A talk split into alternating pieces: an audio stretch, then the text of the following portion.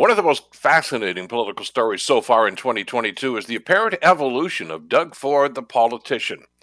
Ford won his first election four years ago because, well, Ontario voters wanted desperately to dump Kathleen Wynne and her government.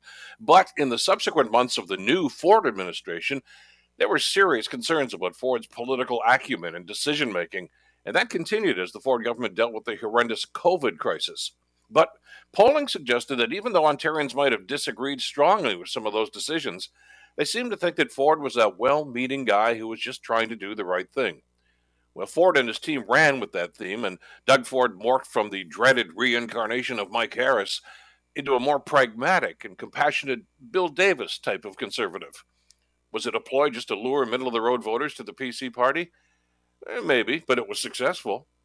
Trade unions and others who never supported the Ontario PCs pledged and delivered their support. It's a remarkable transition for Ford that's paid off big time.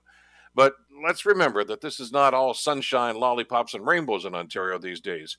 Public sector contracts for nurses and teachers are going to have to be negotiated. Huge immigration problems here, social service policies, and of course, inflation. They all need to be addressed. So, talking the talk got Doug Ford a huge second victory. Now it's time to back it up with action. I'm Bill Kelly.